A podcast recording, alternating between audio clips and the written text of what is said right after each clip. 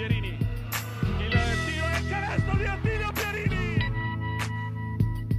Il capitano che ha messo un canestro incredibile nel cuore dell'area.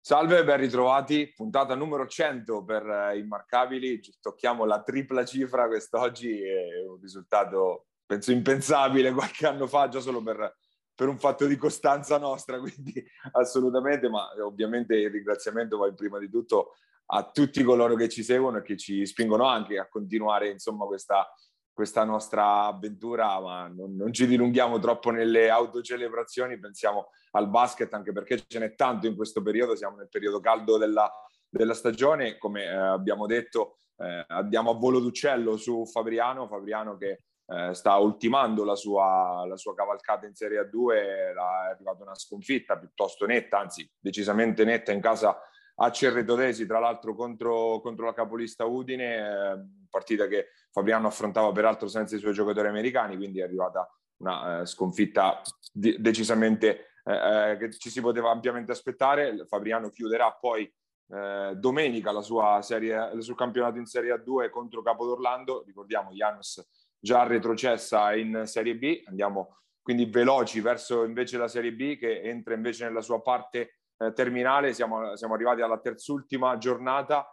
Eh, partiamo da Ancona, Gabri, Ancona che ha piazzato il colpaccio della settimana, vittoria eh, pesantissima eh, in casa contro Rimini, una grandissima prima metà di gara, inflessione sicuramente nella seconda, poi però è arrivata comunque la vittoria, e una vittoria che pesa perché riapre anche il discorso quarto posto per il campetto.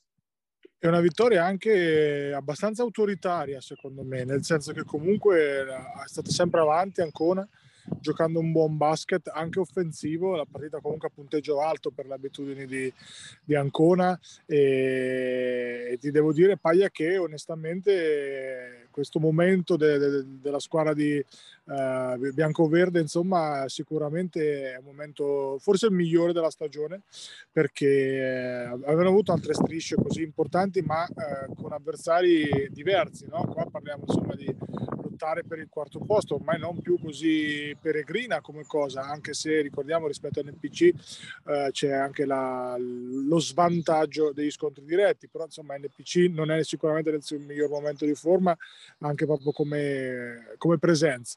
Per tornare alla partita, una Luciana Mosconi che coinvolge un pochettino tutti gli, i, suoi, i suoi effettivi, no? Eh, da Quarisa, tornato insomma dominante, eh, un'altra doppia doppia importante, eh, Panzini cent'anni sempre a fare un po' pentole coperte, ci hanno messo del loro anche il nuovo arrivato, ci ha messo del suo anche il nuovo arrivato Zosca che ha fatto molto bene, insomma ci ha messo quell'aggressività che ci si attende da, da, da, da un ragazzo così giovane è chiaro che magari va a togliere minuti ad Animaldi, però eh, queste sono le scelte e vanno, vanno, rispettate, specie quando danno i loro frutti.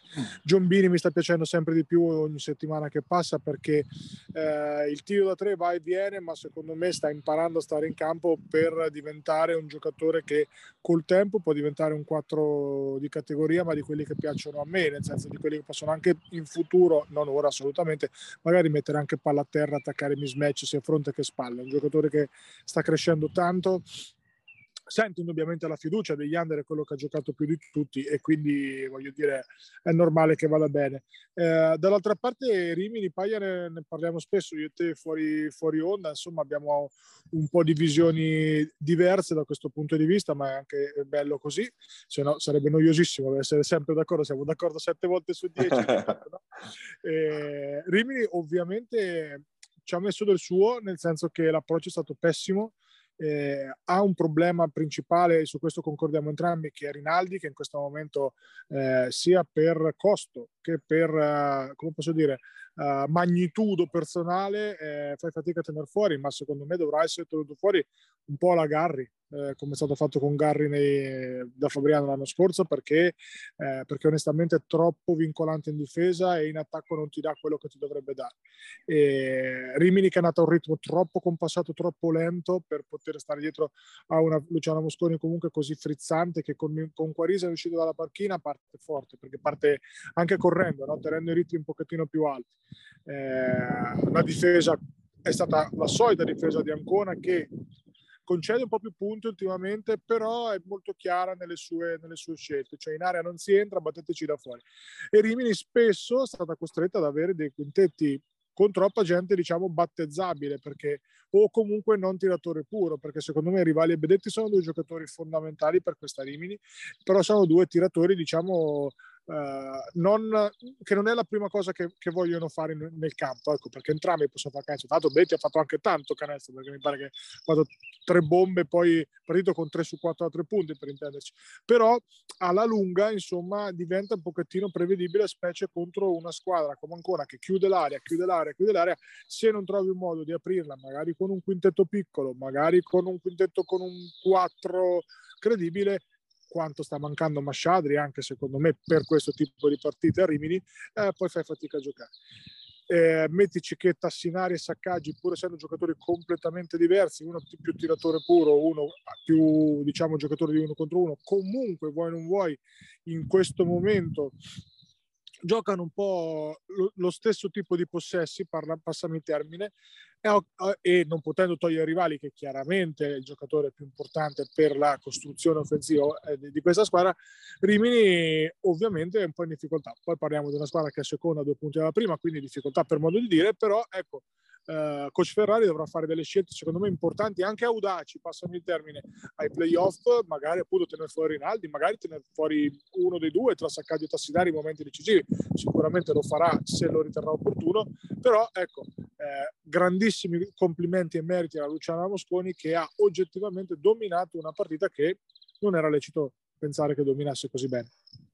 Partita che a onore del vero ha rischiato anche di perdere, però nel finale ancora perché c'è stato un fischio abbastanza controverso, o meglio, un fischio che c'era sul, su Tassinari, quella palla accompagnata, diciamo, lui ha la tendenza a fare quel palleggio un po' americano, sì. no? mettendo, mettendo, la palla sotto, un fischio coraggioso direi da parte degli arbitri perché in quella fase della partita ovviamente la, la decide e sul meno uno Rimini con in palla in mano Tassinari che può giocarsi l'uno contro uno centrale, è ovvio che era allarme rosso insomma in quella situazione per il campetto, ma eh, comunque al rigor di regolamento sottolineiamolo assolutamente corretto il fischio, il fischio degli arbitri, però per sottolineare che comunque Ancona si è fatta risucchiare da, dopo un vantaggio che era arrivato anche in doppia cifra, eh, però è anche normale che quando incontri una squadra certo. forte come Rimini possa possa succedere così. Sicuramente Ancona si è mostrata all'anti-Rimini quest'anno perché eh, la Riviera Banca ha perso tre partite nel 2022, due con Ancona, quindi evidentemente cioè, a volte ci sono queste squadre con le quali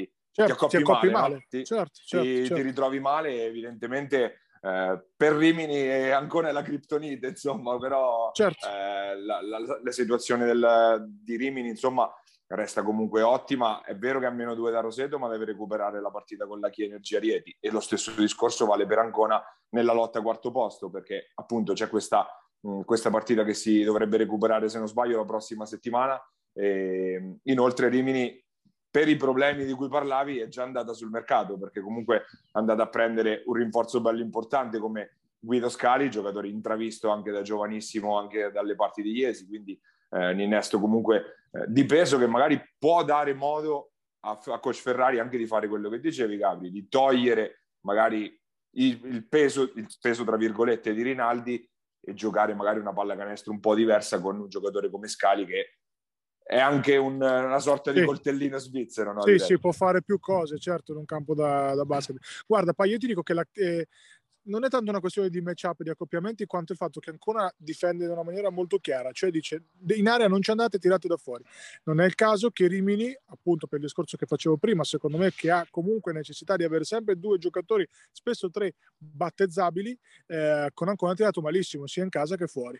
Eh, io credo sia questa la chiave, perché magari con difese più oneste, o più, oneste nel, nel, termine cestistico, no? magari meno speculative, o più attente diciamo, ai, agli esterni rispetto a, all'area, eh, fammi una fatica. Invece qua è, una, è, stata proprio una sfida, batteteci contro i tre punti e sia andata che al ritorno è andata male. Eh, l'innesto di Scali credo possa andare anche in questa direzione qua perché può fare più ruoli, può aprire il campo, insomma è un giocatore sicuramente interessante che adesso chiama però anche ecco, alle famose scelte difficili che dicevamo prima, anche al turnover, insomma, per, per Rimini, quindi che è giusto, secondo me ci sta, perché se vuoi vincere un campionato devi fare turnover, eh, ci può sta, cioè non ti puoi permettere di avere conformazioni troppo statiche, nel senso magari due lunghi fissi per dirti, anche perché purtroppo è brutto dirlo per la stima che c'è per, per Rinaldi, anche personale, però Arrigoni e anche secondo me Fabiani stanno dando di più, sono andati in termini di dinamismo, sono andati in termini proprio di, di tenere il ritmo alto, no? Paglia, e quindi probabilmente eh, questa è un po' stata la scelta che, ripeto, eh, non ho dubbi che coach Ferrari abbia coraggio di fare queste scelte così, perché comunque l'obiettivo è, è uno uno solo, cioè vincere. Ancora intanto si è blindata diciamo, il quinto posto, ma per la corsa al quarto, sì, è vero che è riaperta perché formalmente la classifica dice appunto a quota 38 Luciano Mosconi e chi energia Rieti, però come dicevamo Rieti deve recuperare una partita, c'è lo scontro diretto a favore della squadra di Coach Ceccarelli e poi il calendario è ben diverso perché eh, Rieti potenzialmente può fare, no, di, escludendo il recupero 2 su 2, dovendo giocare contro le ultime due della classifica, Sudor e Giulianova. Ancona invece deve affrontare Imola questa domenica e poi la Real Sebastiani Rieti, Real Sebastiani Rieti che ha completamente cambiato ritmo negli ultimi, negli ultimi due mesi. Diciamo che in linea di massima, salvo stravolgimenti, dovrebbe essere comunque quinto posto per Ancona. Se arrivasse quarto posto sarebbe qualcosa di veramente straordinario a questo punto della stagione. Certo. Certo, ma è quello che chiedevamo, no? quando all'inizio dell'anno spesso abbiamo criticato, io per primo, questa squadra è proprio questo, perché noi chiede, cioè, ci aspettavamo che potesse competere no? con, le prime, con le prime quattro. Poi ovvio che non è così forte con le prime quattro e quindi arriva dietro, però poter competere sì, ecco. Eh, e, alla fine è questo no, che abbiamo fatto. Per una squadra comunque costruita anche bene, perché parliamoci chiaro, eh, Marcello comunque le, ha fatto un paio di scelte, diciamo la, le ha volute far lui e secondo me le ha beccate tutte e due, che sono quelle di Cacace e sono quelle di Minoli, perché comunque sono due giocatori che equilibrano questa squadra e Minoli sta giocando anche una marea di minuti, però eh, gli è dato ragione, quindi va fatto i complimenti da questo punto di vista, a, perché erano, sai, due scelte magari non così scontate. Soprattutto, Cacaci veniva comunque da una stagione di, di, di buon livello, ma in una squadra perdente. Eh, Minoli idem, eh, metterli in un contesto del genere, comunque con sei senior, è stata una scelta coraggiosa, ma, ma, ma più che, ma più Mi, che azzeccata. Anche se, Minoli, anche se Minoli poi a stagione sì, poi ha finito, è andato certo, a chiuso, certo, è andato a certo. chiusi, scusa però ti voglio dire, no, Paia comunque non era così scontato che due giocatori così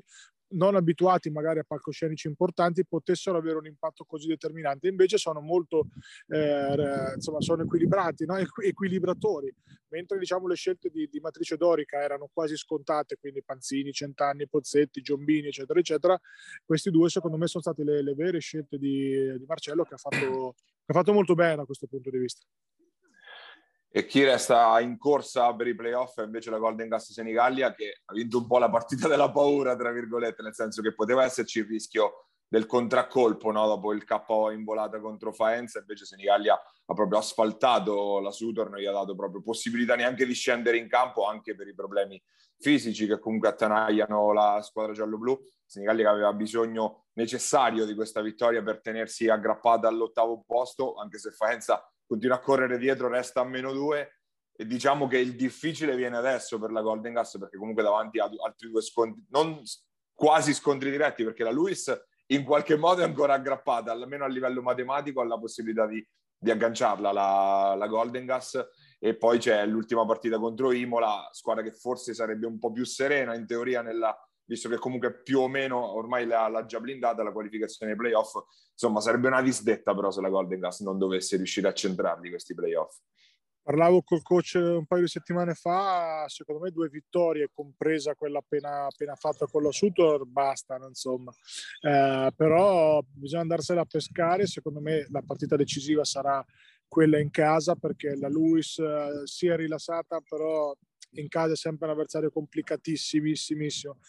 Ovvio che la Golden Gas al suo meglio ehm, può anche andare a vincere tranquillo, ma può vincere ovunque la Golden Gas al suo meglio, quindi parliamo di, del nulla. Però ecco, diciamo che avere il cuscinetto Imola in casa, soprattutto in casa, non tanto Imola, ma soprattutto in casa come ancora di salvezza per agganciare secondo me alla fine anche un settimo posto, perché con due vittorie secondo me Senigallia finisce settima o giù di lì, eh, secondo me va a coronare una stagione eccezionale della Golden, senza troppi, troppi patemi d'animo. Eh, ovvio che è andata un po' col fiato corto per i problemi che dicevamo, insomma, nelle scorse settimane, più che altro problemi proprio di, uh, di fiducia dei suoi lunghi che sono tornati spesso, soprattutto Varaschina, a fare una, una, buona partita, complice anche di là l'assenza di Botteghi, quindi rotazioni anche corte insomma per la Sutor che aveva fatto il suo vincendo la partita con Giulianova ed è arrivata lì senza pressione, con le rotazioni molto corte, quindi è ovvio che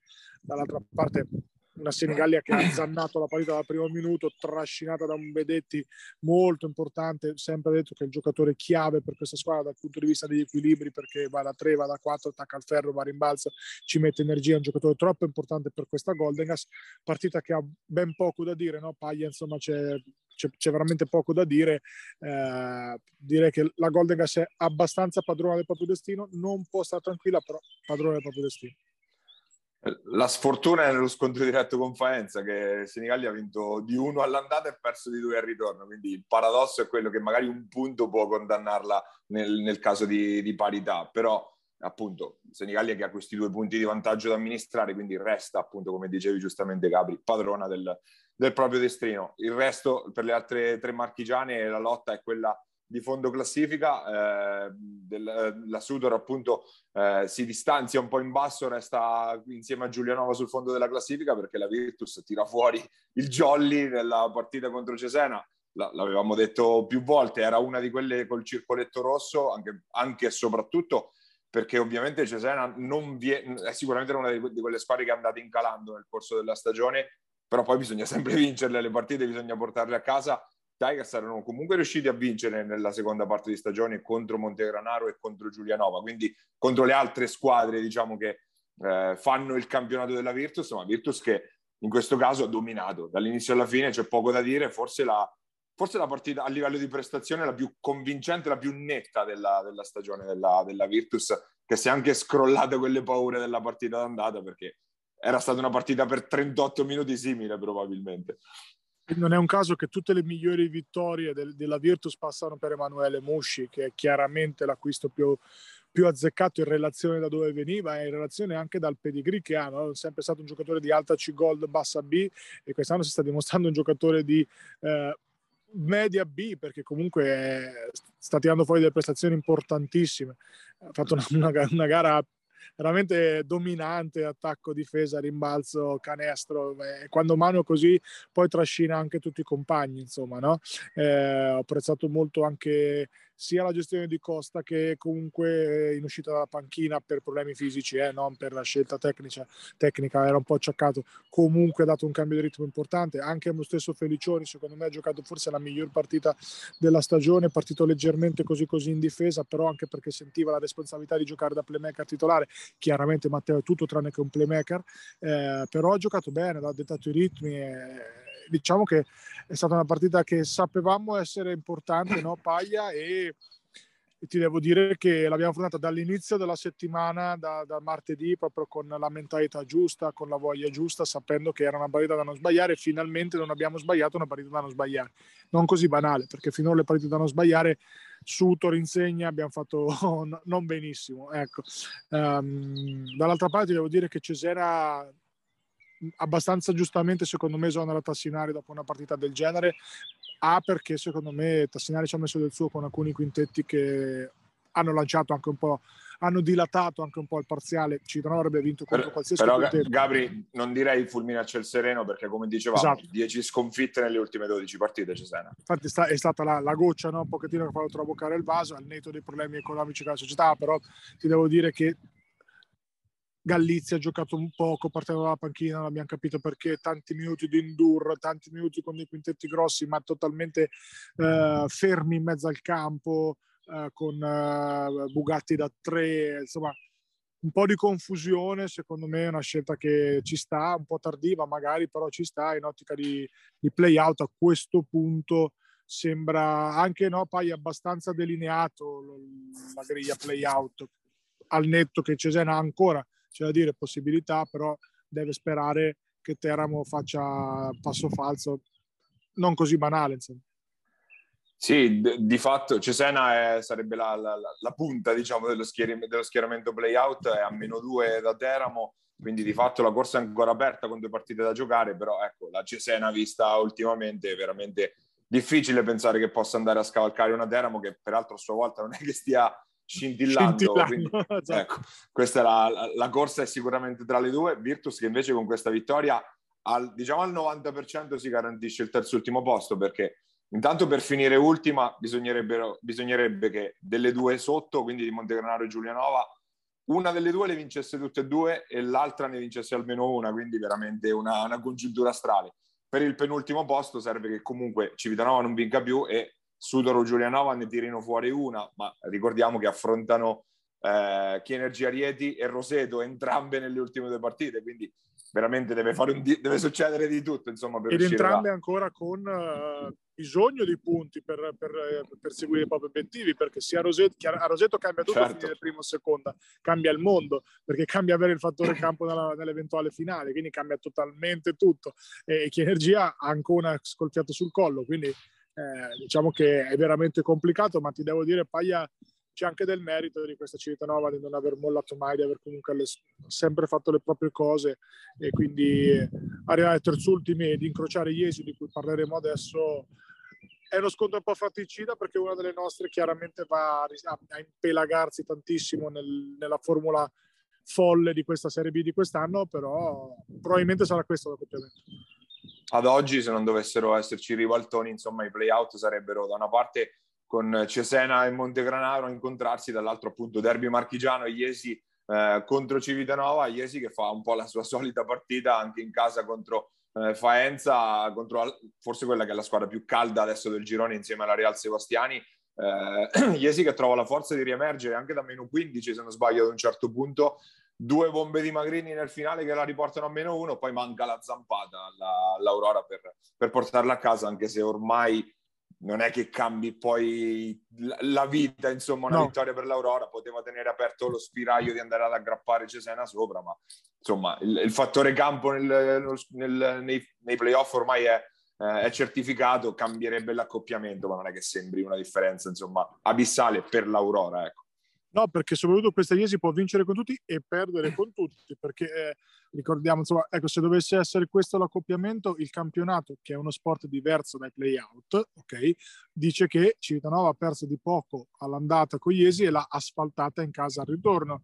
Quindi non così scontato anche per Iesi poi no, salvarsi al primo turno, però chiaramente partirebbero con tutti i favori del, del, del caso. Insomma. Eh, guarda, di ieri sto, sto, apprezzando molto Paia Magrini che si sta prendendo un sacco di responsabilità. Secondo me, l'ho detto anche la settimana scorsa, è l'unico che ha capito la reale portata della stagione in termini di pericolosità. Iesi rischia, come rischiano tutte, perché secondo me, ecco, faccio un altro nome, Gai l'ha capito un po' meno. Eh, c'è questo dualismo Gai-Magrini, dualismo dal punto di vista assolutamente tecnico, sia chiaro che continua, perdura, no? è proprio una questione statistica. Eh, se uno fa 20, 20 punti, l'altro non, non, va in doppia cifra e viceversa, perché comunque Magro sta facendo anche un po' più playmaking, l'abbiamo già detto, quindi non ci torno sopra e secondo me in questo momento è abbastanza imprescindibile per, per il suo ruolo. Uh, Ferraro è calato un pochettino anche perché ha giocato 40 minuti tutte le ultime partite, quindi è normale che in questo momento stia tirando un pochettino il fiato, però ripeto, comunque uh, Iesi che nella stessa partita fa due barra tre partite diverse, fa la partita in cui va sotto di 20, poi fa la partita in cui va sopra di 20, poi fa la partita in cui tira per vincere e sbaglia perché ci sta, no? Avversario scomodissimo per tutti, affrontava Faenza, squadra con il, il, lungo più dominante eh, del campionato, la Romando l'ennesima doppia doppia flirtando con i 20 e 20, quindi una roba incontenibile. La stagione di Aromando è una roba pazzesca. Adesso non ho le medie sotto mano, ma è una roba pazzesca. E chiaramente Faenza avversario in gas, però ecco, vedi, la Golden Gas nella stessa partita ti dimostra come se la possa anche giocare anche con la squadra più in forma insieme a Rieti del campionato. Questo per i play-out deve dare fiducia, ma a patto che ci sia l'umiltà di giocatori comunque fortissimi, perché Gai è indiscutibilmente un giocatore molto forte, piuttosto che Rocchi, piuttosto che Magrini, l'umiltà di capire che eh, per portarla a casa quest'anno bisogna fare dei sacrifici, soprattutto difensivi, cosa che non sempre, no? Paia, questi, questi giocatori sono abituati proprio a fare e per questo io credo che sarà fondamentale anche per pochi minuti l'apporto di Rizzitiello, che è un giocatore esperto, un giocatore che ha sempre lottato per vincere, quest'anno lotterà per non perdere, però è fondamentale come equilibratore, come esempio, come, come posso dire, proprio come eh, capacità di, far cap- di mettere tutto nella stessa pagina e far capire che quest'anno bisogna fare qualcosa in più. E Iesi che domenica affronta in trasferta la Real Sebastiani Rieti, non l'avversario più facile da incontrare in questo momento, anche se all'andata probabilmente Iesi colse la, la, la, la vittoria forse più eclatante no? di quel periodo in cui sembrava pienamente rilanciata, sembrava addirittura potersi lanciare fuori dalla, dalla zona dei play-out. Adesso veramente invertiti i ruoli, sarebbe veramente clamoroso pensare a una vittoria sul campo di Rieti. Rieti che ha trovato un equilibrio sia tecnico, ma soprattutto, eh, come ti posso dire, da quando Finelli è sclerato dopo il suo ritorno, che era veramente dato da matto in conferenza stampa senza paure, eh, da lì in poi Rieti e la società, io credo, ha cambiato marcia, nel senso che fiducia totale a Finelli, poi lo giudichiamo alla fine dell'anno e la squadra si è compattata intorno al suo allenatore, lui ha fatto delle scelte molto importanti, l'abbiamo detto più volte, di quanto eh, Geng da 4, un po' da 3, un po' da 4 abbia dato una conformazione totalmente diversa, anche qui sacrificare i cosiddetti senatori in nome degli equilibri tecnici di una squadra, no? una squadra che va a un ritmo diverso, che corre molto di più, che allarga molto di più il campo, che gioca meno difesa schierata e che chiaramente ha trovato con la qualità dei giocatori che ha eh, la serenità che serviva attorno a, a, a, un top allenatore, ma di A2, non di Serie B, come appunto Finelli. E questo è molto importante. Si parla sempre troppo poco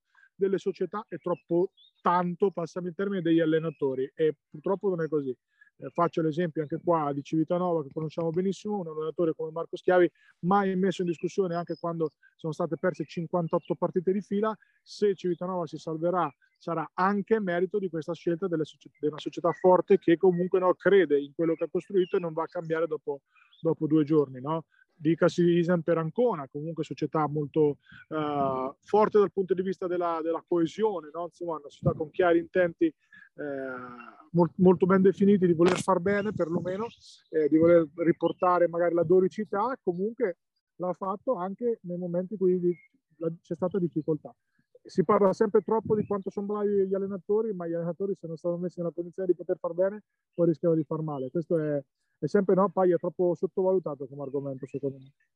Eh sì, la serenità dell'ambiente poi spesso fa la differenza. Riedi ce lo testimonia perché quante volte nell'ultimo anno e mezzo abbiamo scherzato e riso insomma sulle uscite spesso anche strampalate, presidenti, general manager, eh, di tutto e di più, scelte ribaltoni e contro ribaltoni. Alla fine appena hanno avuto un paio di mesi, due o tre mesi di continuità di lavoro, in silenzio, con calma, con tranquillità, la squadra poi ha iniziato a performare eh, Finelli ha fatto scelte coraggiose perché, come dicevi giustamente, spazio a Dieng, Gersetti messo completamente da parte, ormai gioca a spiccioli, spiccioli di partita, quindi una scelta non, non scontatissima obiettivamente, tra l'altro era stato anche uno di quelli che l'aveva messo in discussione all'inizio della stagione, era sembrato anche sul punto di andarsene, quindi eh, insomma scelte precise, alla fine eh, poi è vero che le vittorie calmano un po' tutto, certo. un po certo. tutto quanto, però, però, bisogna farle le vittorie. Quindi, è, que- eh... è quello che dicevo, che, che, adesso tocca a Ferrari, secondo me, fare scelte del genere, perché, e, e non ho dubbi che le farà, perché è più importante vincere, no? eh, di, di, di, di, far giocare magari i senatori, perché purtroppo ci stiamo accorgendo come eh, anche in Serie B occorre avere delle conformazioni tecniche diverse no? per adattarsi ad avversari diversi e per farlo tocca fare scelte importanti nelle squadre vincenti. Nessuno eh, ha mai vinto senza fare scelte eclatanti. L'esempio più, più, più, più, facile, più veloce nel tempo, quello che hai portato tu prima di, di Panza, che l'anno scorso ha seduto Garri tutti i playoff. Eh, perché? Perché aveva degli accoppiamenti dove oggettivamente non poteva stare in campo. Detto, immaginati Garri contro Battistini l'anno scorso, sarebbe stato un massacro, no? E, e, questo, e questo è quanto. Quindi, ripeto, serenità dell'ambiente, però... Eh, un allenatore importante, esperto di fiducia, che chiaramente ha compattato tutto intorno a sé è andato con i suoi. Se devo essere esonerato, almeno voglio essere esonerato perché perdo con chi dico io. E questo è fondamentale sia per vincere che per perdere, ma in generale che per far bene. Guardate Giulianova di contro, no? eh, scelte abbastanza avventate da una parte e dall'altra, insomma, eh, sia come roster che poi come, come cambi di allenatori durati poco più del, di, di, di, un mese e poi alla fine si destabilizza, si fa male, mettici problemi economici e la retrocessione è dietro l'angolo. Insomma. Noi chiudiamo la nostra parentesi dedicata alla Serie B, anzi la, la proseguiamo di fatto con il nostro ospite di questa settimana che è Uh, un, un, marchigiano emigrato ormai da, da un decennio però in, in, Puglia, parliamo di Mauro Torresi, guardia civitanovese ma uh, da qualche anno a Monopoli, andiamo ad ascoltarlo.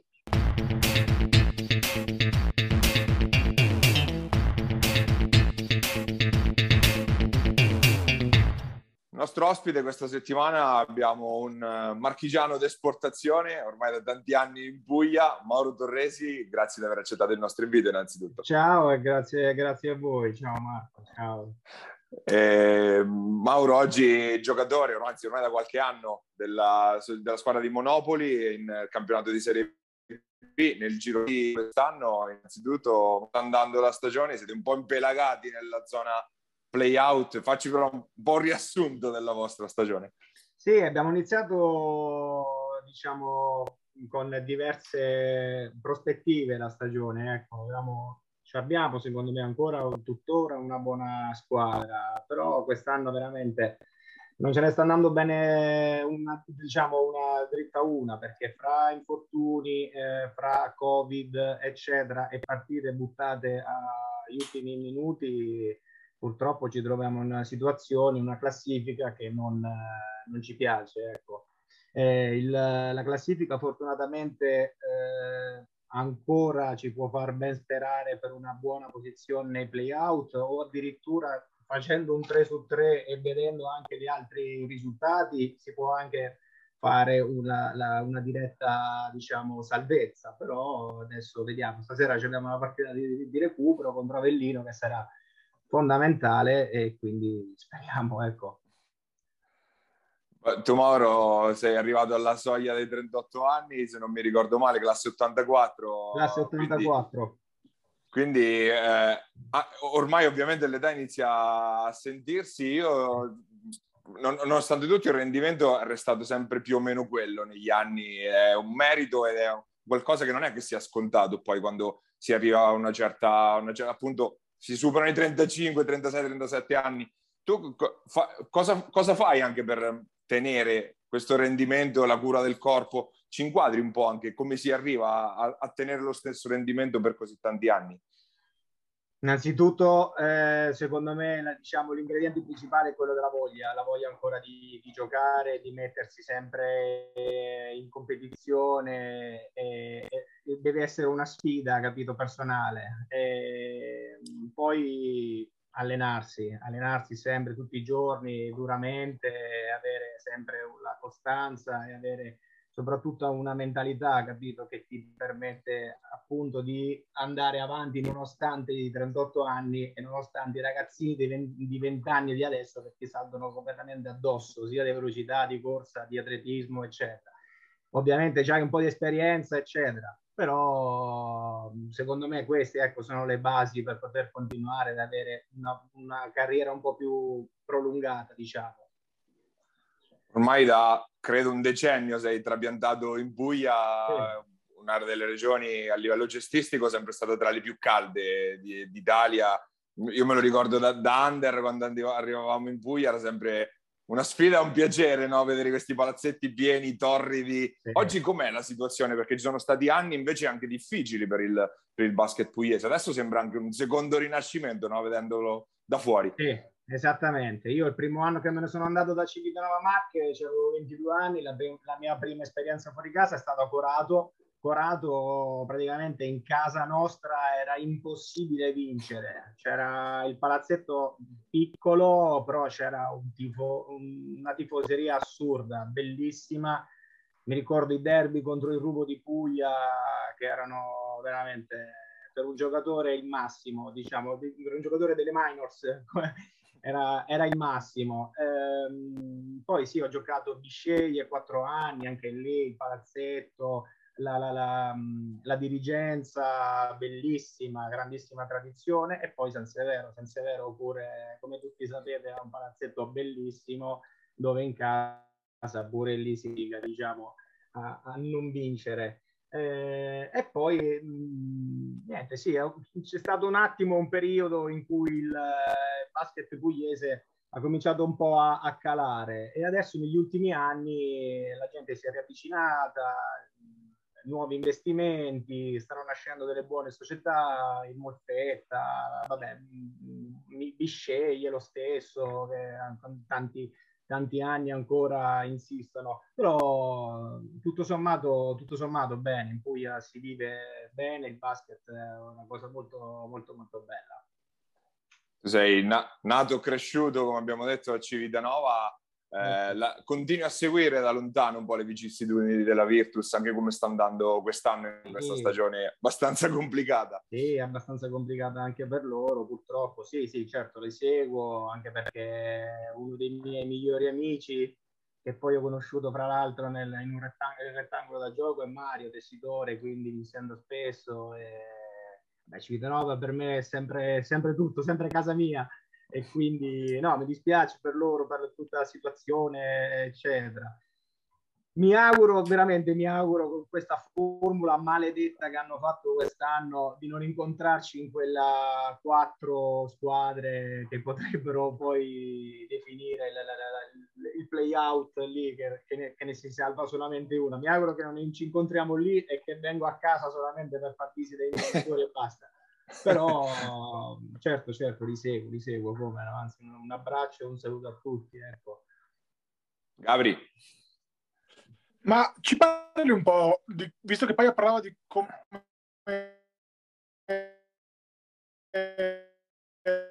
nel tuoi, come si è evoluto il tuo gioco e come si sta evolvendo in relazione proprio al ruolo di guardia, di combo. Insomma. Ma guardi, io sinceramente non è che ho fatto come, mm, come mi sono evoluto, ok. Eh, sinceramente cerco sempre di essere me stesso nel, nel, campo.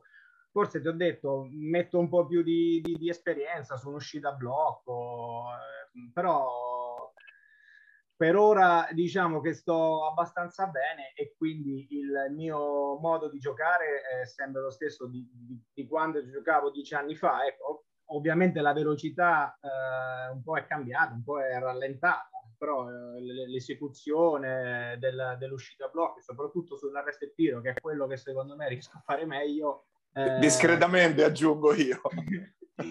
diciamo che quello più o meno è sempre lo stesso. Ecco, magari se vedo un giocatore che mi sta a fianco, comincio a fare una finta in modo tale che il, che quello vicino, che quello difensore salti, ecco, con la speranza, eh, se no più o meno diciamo il gioco il mio è rimasto sempre lo stesso. La difesa non è mai cambiata, per esempio, non difendevo 15 anni fa, non difendo ancora.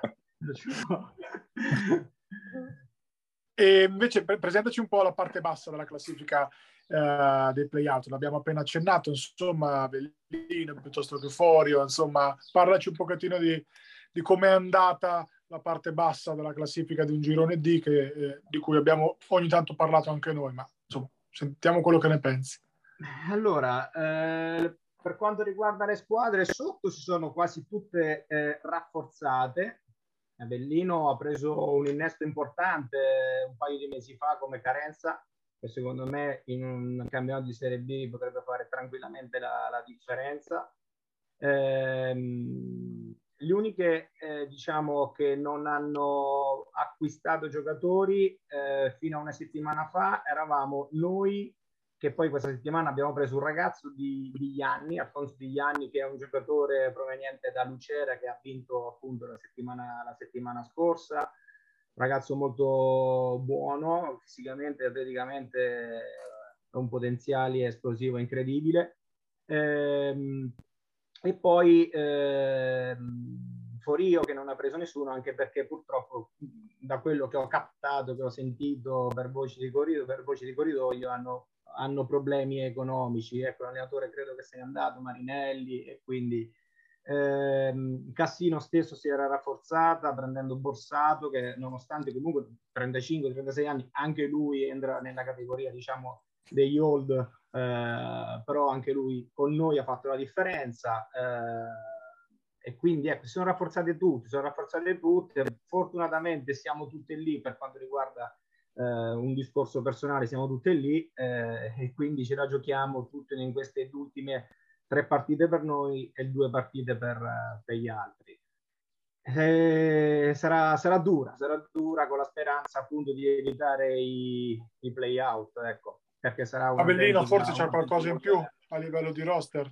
Avellino c'ha, secondo me, fra le cinque squadre che lì sotto è la migliore in assoluto. Mm. Eh, bisogna vedere, anche loro hanno avuto problemi di infortuni eh, non ha giocato le ultime due partite a San, non so questa sera se giocherà. Eh, purtroppo Spizzichini ne hanno perso contro Taranto, un sì, ginocchio contro la, la, caviglia. E, e, quindi non so, sono anche loro rimaneggiati un po', eh, però eh, al roster completo secondo me non, non, non c'entrano niente in questa classifica. Ecco. Hanno messo dentro anche Airovic, che è un centro del 2000 che gioca poco, ma è, secondo me è fortissimo. Molto molto forte, sì, sì, è molto molto forte. Un bel centro, un bel centro. Sì. Eh, anche lui è in dubbio questa sera, quindi mm. non lo so. Noi, anche, anche noi due o tre persone non giocano, quindi vabbè. giocherò un po' più io. Dai. In questo momento qua della più... stagione sono, sono pochi quelli che stanno tutti bene, insomma, sì, è normale. Sì, sì, sì, Paia.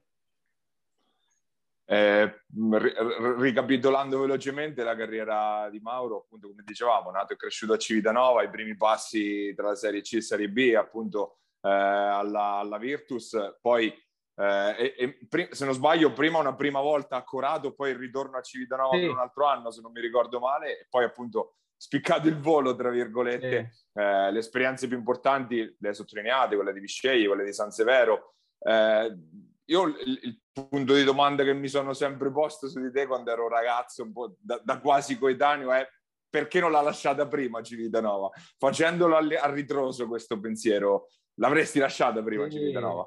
Sì, sì, sì. Non, non, non, dirmi perché, ma sì, vabbè, no, ma comunque c'avevo, ero comodo, avevo tutti gli amici lì, e allora, sai, non potevo pensare, però facendo, ritornando indietro, adesso come adesso, forse me ne sarei andato via un po' prima, ecco. Anche, vabbè, però diciamo, non, è, non, era facile, ecco, non era facile, però a saperlo prima me ne sarei andato via, via, via prima, ma non per, tanto per la società, per una mia crescita ovviamente personale e, e, tutto, perché comunque per un giocatore stando fuori casa eh, impari il triplo, non il doppio, il triplo, sia il modo come ti comporti, conosci tanta gente, è bello, è bello per un giocatore, secondo me è il massimo, è il massimo dei massimi. Mi dispiace che ci diedero, ecco, forse negli ultimi anni, non lo so, ma forse sono io l'unico che è uscito da, da Civitanova negli ultimi anni e quello mi dispiace, mi dispiace tanto.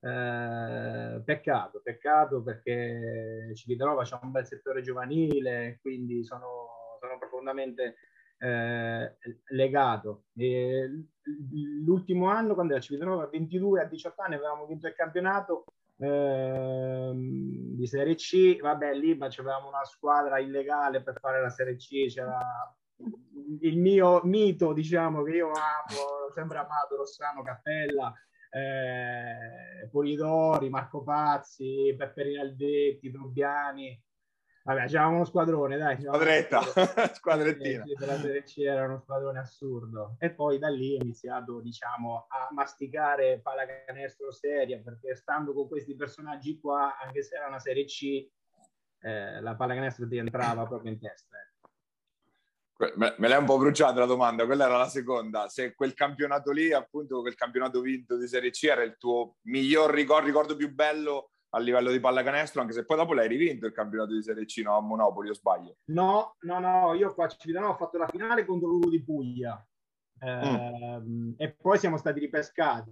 Ah, vero, vero, vero. Due anni fa, perché vabbè, eravamo diciamo in lista, i primi della lista ad essere ripescati, ma Matera eh, non si iscrisse più. Eh, poi vero, vero, errore mio. Come, eh, siamo stati ripescati noi. Però purtroppo sul, sul campo ho vinto solo quello di Civitanova. È quello che un po' forse mi manca proprio per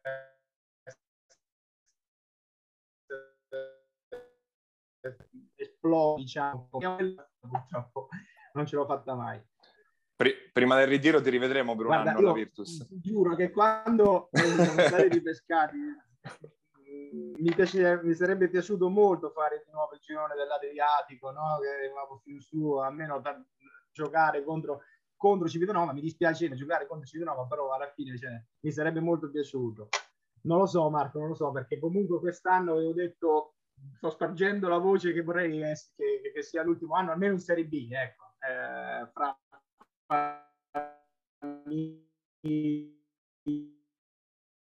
è tutto impegnativo, ecco. Però mai dire mai. Eh sì, un piacere a Mario, devi farglielo, no? Eh sì, per forza. Io ti ringrazio Mauro per la chiacchierata, in bocca al lupo innanzitutto per, per questa corsa a salvezza, insomma, innanzitutto, perché almeno cor- coroniamola no. bene questa, questa infatti, parte finale infatti, di carriera. Sì, no, speriamo bene, dai, speriamo bene, anche perché comunque Monopoli è una città dove cestisticamente parlando è, è, super, anche loro hanno fatto 30 anni fa fatto, hanno fatto la Serie B, addirittura qua venne a giocare mio padre. Eh, ah, ma dai. Eh, sì, sì, eh, se lo ricorda, se lo ricorda, il palazzetto a fianco allo stadio, che dallo stadio poi il palazzetto si riempivano di gente dopo la partita del calcio, quindi eh, vabbè, a parte questo, questo aneddoto, Monopoli lo merita perché comunque ehm, ci sono delle persone, una bella organizzazione e quindi mi auguro che possiamo rimanere in Serie B serenamente.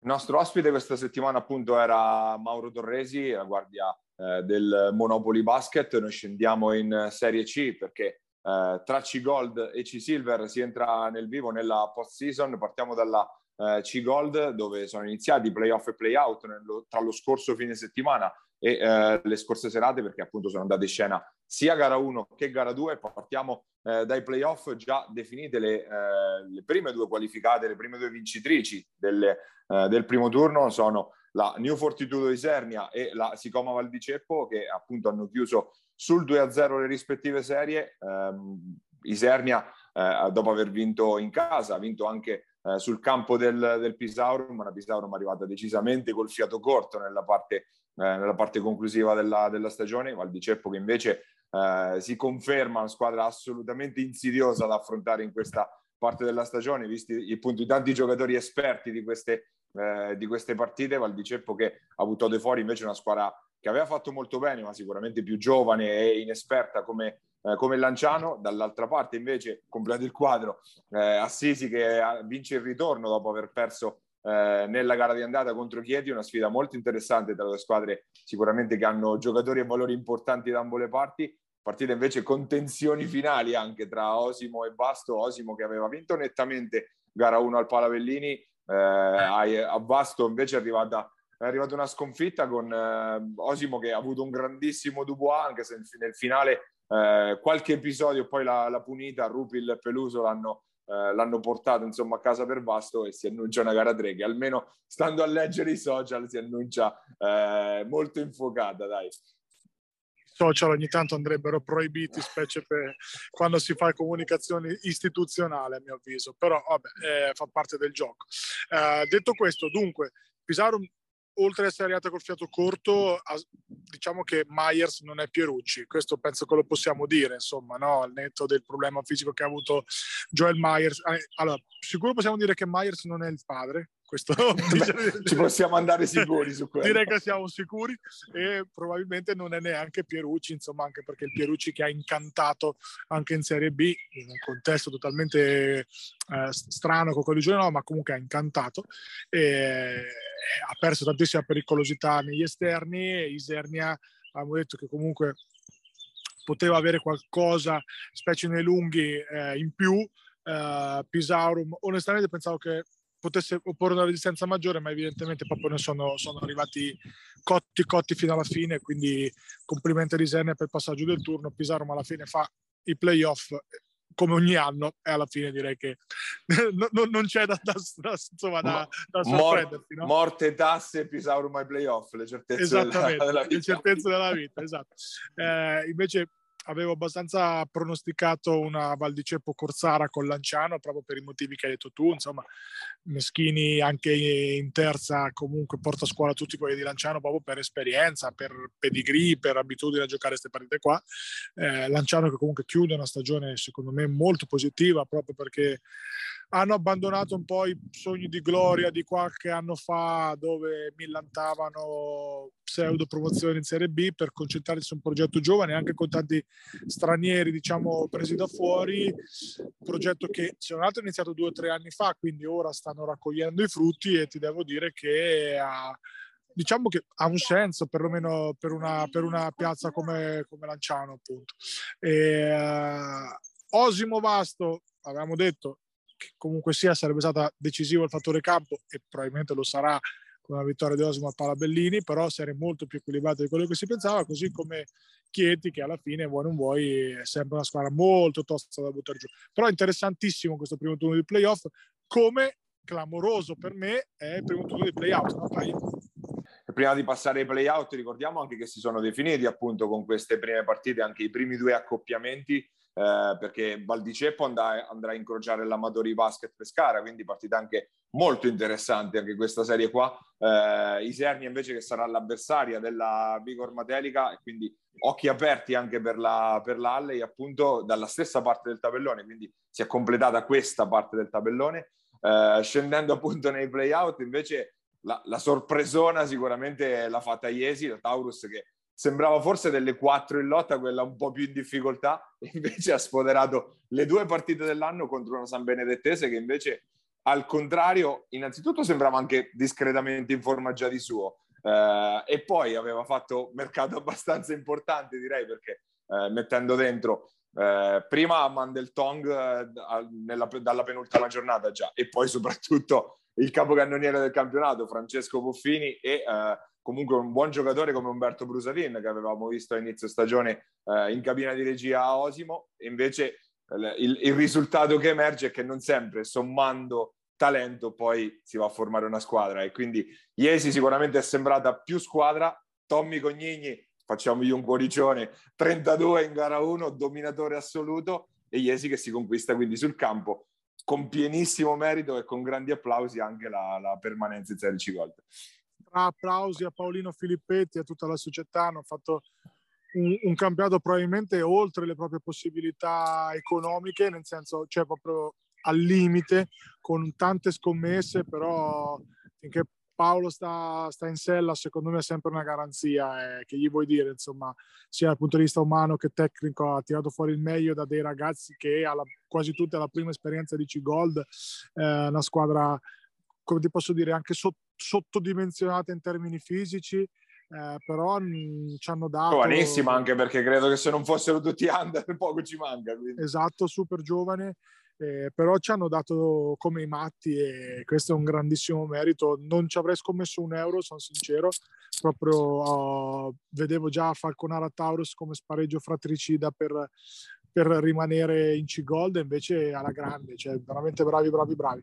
Dall'altra parte San Benedetto Paia, eh, insomma, si va adesso a complicare la cosa perché è vero che troverà Falconara, Falconara che ha perso in maniera netta e inequivocabile contro una squadra nettamente più forte, la vera delusione de- dell'anno secondo me Foligno a play out, però ti voglio dire che comunque sia se era al meglio delle devi 5 giocarle, devi giocarle, devi esatto. giocare se era al meglio delle 5 comunque con orari strani 9 e mezzo di sera robe del genere eh, sempre molto complicato no? Paia specie perché tre magari di giocatori sono troppi, cioè da mettere dentro tutti insieme per un play out, perché vai, de- dovresti rifare preparazione praticamente, cioè, no? proprio in termini di, di, chimica, di amalgama di squadra. Un conto è mettere Boffino, un giocatore esperto, forte, che la pallacanestro l'ha vista, la conosce, sa più o meno tutto, cioè c'è poco da insegnargli. Un conto è metterne dentro tre in un sistema di squadra, vuoi non vuoi, con delle caratteristiche già oliate, già ti voglio dire sistemate, questo forse è stato l'azzardo, mi è da dire. No? È ovvio che la squadra sulla carta è molto più forte, poi però in così poco tempo inserire dei giocatori importanti è complicato, no?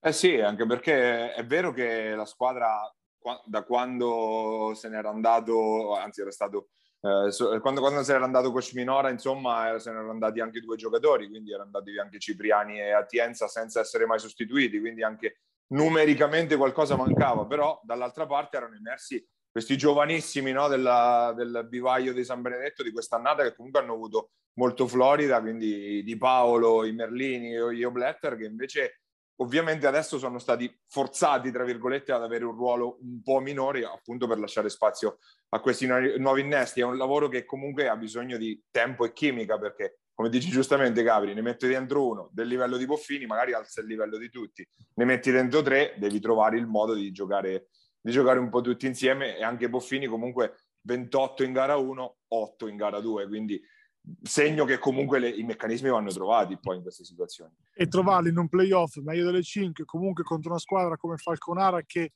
non ha grandissimo talento ma ha dei giocatori di talento, c'è poco tempo per farlo. Però veramente impronosticabile. 1x2, ecco, il fattore campo da entrambe le parti secondo me non sarà determinante. E... Boh, decidi tu, Paglia, non, non saprei dire chi è la favorita. Però io sono sicuro, Gabri, che un po' sei contento che San Benedetto va avanti perché affaticano i ragazzi della, i giovani che sono in doppio tesseramento con la Serie D.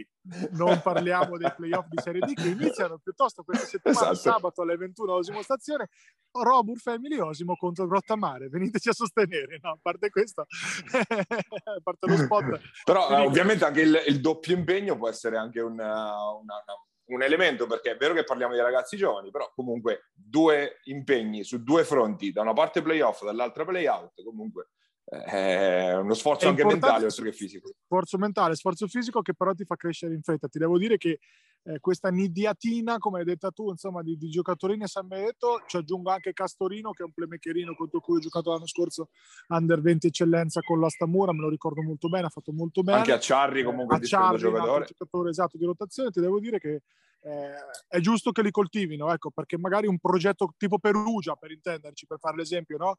eh, hanno lavorato due, tre anni, forse anche di più, perché mi ricordo quando allenavo in C-Gold ad Osimo, quei ragazzi di Perugia, che una vita fa, eh, però alla fine dà i suoi frutti, quindi giusto fare, far, far, far questi campionati, farli rifare, farli giocare e poi come va va chi se ne frega, ecco.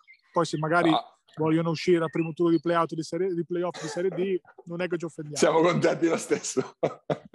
no, eh, su quello sono d'accordo, anche per quello non capisco la foga di doverne inserire così tanti di giocatori, appunto per dar modo anche a loro di farla questa esperienza, anche perché hanno dimostrato sul campo di meritarsela. Ma al di, al di là di quello, appunto, come hai detto giustamente, ricordando dall'altra parte la vittoria netta di Foligno, ma non, c'era, non, c'erano molti dubbi sul fatto che Foligno potesse fare 2-0, l'avevamo anche detto. Un altro livello di squadra, Foligno costruita per fare, per fare i playoff, che è rimasta impelagata in questa situazione, ha vinto nettamente con Falconara, con, se non sbaglio, 31 di Bini in gara 1, tra l'altro, non voglio andare... Eh, adesso vado a, a memoria. Vado a memoria e quindi appunto scontro fratricida. Falconara San Benedetto fattore campo a favore di San Benedetto si gioca però al meglio delle cinque e appunto la perdente retrocede in C-Silver. Parlando appunto di C-Silver invece eh, è terminata la, la prima fase, la, la, stagione regolare, si sono definiti gli accoppiamenti sia di playoff che di playout, anche della, eh, de, de, del trofeo che è stato messo in palio tra il nono e il dodicesimo posto, che poi ci spiegherà qualcuno a cosa serve, ma non, non, non staremo qui a disquisire di questo. Eh, dal, appunto le prime otto si sono qualificate per, per i playoff. Ricordiamo, in ballo ci sono due promozioni in uh, Serie C Gold. Chiude al primo posto, come uh, già definito da qualche settimana all'Attila Junior Basket, che al primo turno trova all'Ascoli Basket, sfida sulla carta direi tutta squilibrata a favore della, dell'Attila, che è ovvio che se vuole vincere non può pensare di soffrire contro Ascoli al primo turno.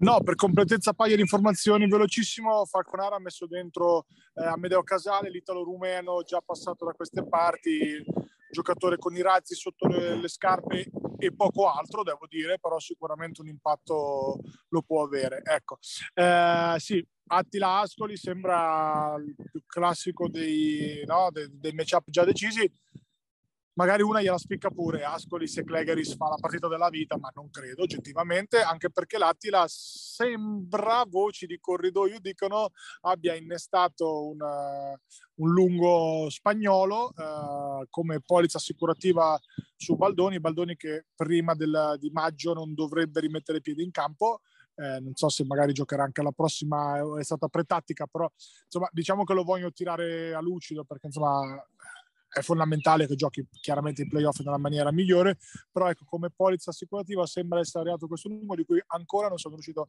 a carpire informazioni. Insomma. Sì, la notizia gira da un po', ma no, no, non riusciamo a capire l'identità, quindi aspettiamo l'ufficialità comunque dalla sponda Attila Junior Basket. Se questa è quella più scontata, gli altri tre accoppiamenti invece molto più equilibrati e direi già dalla, dalla sfida seconda-settima, perché comunque Recanati come settima non è proprio la più comoda da beccare, quindi San Marino avrà da sudare sicuramente già dal primo turno. Sì, però anche qui San Marino secondo me ha un netto vantaggio fisico di tonnellaggio che specie sotto canestro dove c'è il solo Principi, quindi eh, Recati dovrà fare per forza di cose una gran rumba, tra l'altro l'impatto di Chiorri è veramente marginale, fino adesso siamo molto sorpresi di questo, avendoli visti veramente mai faccio fatica a capirne i motivi, insomma.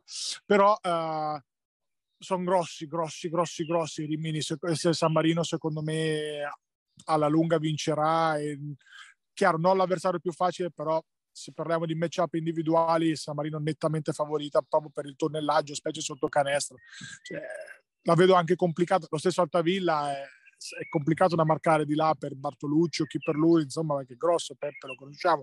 Quindi credo che alla lunga verranno un po' macinati nel, dalla fisicità di San Marino. Recanti sta in partita se tira con percentuali a tre punti importanti e soprattutto se tiene altissimo il numero dei possessi. Gli altri due scontri invece sicuramente ancora più equilibrati, ma è ovvio, sono squadre che sono arrivate più vicine in classifica. Eh, Montemarciano ha tutto il talento dalla sua parte contro Urbania, ma l'abbiamo vista Urbania, soprattutto a casa sua, può far male e anche parecchio. E poi eh, l'altro scontro tra Bartoli Mechanics, Metauro e Perugia, che già ha avuto strascichi in stagione regolare, quindi figuriamoci nei playoff. Mamma mia, due serie. Due serie belle calde, insomma. Allora, la, la Montemarciano secondo me ha beccato la squadra più, peggiore che potevano prendere, nettamente la peggiore che potevano prendere perché fattore campo qua sì, assolutamente sì, squadra fisica, grossa, esperta, con giocatori abituati a giocare sia playoff che playout, eh, molto intensa, con tutte le carte in regola per difendere su Maggiotto. Pentucci Maggiotto sarà un duello eh, da, da, leccarsi i baffi, eh, no? uno dei migliori difensori sul perimetro, contro il, sul perimetro contro il miglior attaccante sul perimetro del campionato. Eh, servirà un Maggiotto strepitoso. Ah, anche, anche, in post se la cava, dai, Maggiotto. Esatto, esatto. eh, servirà il miglior Maggiotto, un Maggiotto strepitoso, secondo me, per passare il turno, perché veramente Urbani ha tutte le carte in regola e soprattutto ha un lungo importante eh, che lì sotto sarà dura da, da marcare. Montemarciano vince se tiene il fattore campo, non scontato, e se Maggiotto fa il Maggiotto che ci aspettiamo, perché poi se no si complica. Ormai è complicato andare a vincere. Quindi cosa succederà a Paglia? Sicuramente le vincono tutte pagine. 2-0 Urbania. Eh, di là sfida tra due squadre molto giovani, due mezze sorprese le possiamo definire, cioè comunque trovarle così alte, mezze, infatti non dico sorpresone, però due mezze sorprese, squadre giovani, squadre molto simili per costruzione, sia Fosso, eh, Metauro che Perugia, eh, pronostico sbilanciato dalla parte di, di, Metauro perché ha qualcosina in più anche in termini di talento soprattutto ha due o tre giocatori di esperienza e di caratura, però serie interessante, mi aspetto un po' frizzantina anche in termini di magari di, di punteggio. E, um, appunto, come dicevamo, si giocano due turni, entrambi se non sbaglio al meglio delle cinque partite, ma questo mi, mi ha messo il dubbio adesso. Eh, comunque con due, posi- due, promozioni in palio, quindi c'è anche spazio diciamo per, per, per, per chi è ambizioso, in primis come dicevamo Porto Recanati e San Marino. Eh, sul fronte playout è successo, non dico un ribaltone nell'ultima giornata, ma quasi comunque Tolentino con l'ultimo respiro riesce a venire fuori appunto e a salvarsi direttamente vincendo di 67 contro Acqualagna l'ultima partita. Avevamo detto che comunque l'avevamo detto, è ormai sotto gli occhi di tutti che Acqualagna abbia un po' smobilitato negli ultimi, negli ultimi mesi. Tolentino aveva bisogno di fare più punti possibili per alzare il suo quoziente canestri, quindi ne è venuta fuori una grandinata da parte del basket tolentino con qualche polemicuccia da parte di, eh, della Loreto Pesaro che è rimasta danne, tra virgolette danneggiata, nel senso che comunque è finita nei play-out, ma è chiaro, Tolentino ha fatto il suo gioco, l'ha fatto a pieno, l'ha fatto fino in fondo, non ci vedo grossi, grossi problemi, insomma. A vincere una in più non si andava ai play-out, cioè se loro hanno avuto la fortuna di beccare la squadra in smobilitazione completa in casa e dagli anni 60 non vedo dove sia il, il, il problema. Ovvio che Tolentino avrebbe fatto di tutto e di più per dargliene quanto più possibile, l'hanno fatto bravi loro tutti a casa. Eh, bisogna sempre non mettersi nelle condizioni di poter recriminare, questo è quello che, che, che io penso. No, ma que- quello che volevo intendere è che mi sembra impossibile che a Colagna si sia, tra virgolette, venduta ma... la partita perché comunque ha preso insomma questi distacchi un po' in tutta la seconda parte della stagione. Qua c'era l'aggravante della motivazione del Tolentino. Eh, non bisogna mettersi nelle condizioni di dover decidere l'ultima di campionato perché non sai mai cosa ti aspetta. Questo è quanto.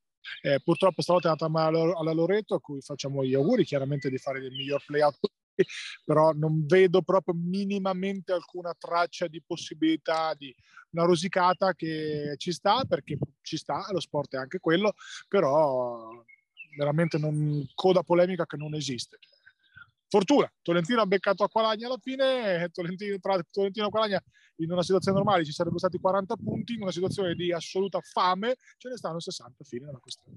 No, anche perché nella gara d'andata di, di questo, della seconda fase, insomma, Tolentino comunque vinse di 30, se non sbaglio, qualcosa del genere, ad Acqualagna, quindi tutto perfettamente nella norma, diciamo. Comunque, eh, tornando al, al, basket giocato, che è quello che ci interessa di più, nei play-out, Loreto che comunque va a trovare un accoppiamento un po' infido, diciamo, perché l'Aurora Iesi è vero che ha portato a casa solo quattro punti in stagione, ma adesso mette dentro tutti i ragazzini, anche quelli appunto più quotati che sono, che sono aggregati appunto anche alla squadra eh, di Serie B, quindi serie non facile, dall'altra parte Umberti di Acqualagna, per i motivi di cui abbiamo appena parlato, Umberti ovviamente favorita e ricordiamo con una sola retrocessione in palio se, dove, se, dovesse uscire qualcosa di diverso da una retrocessione di Acqualagna saremmo sorpresissimi.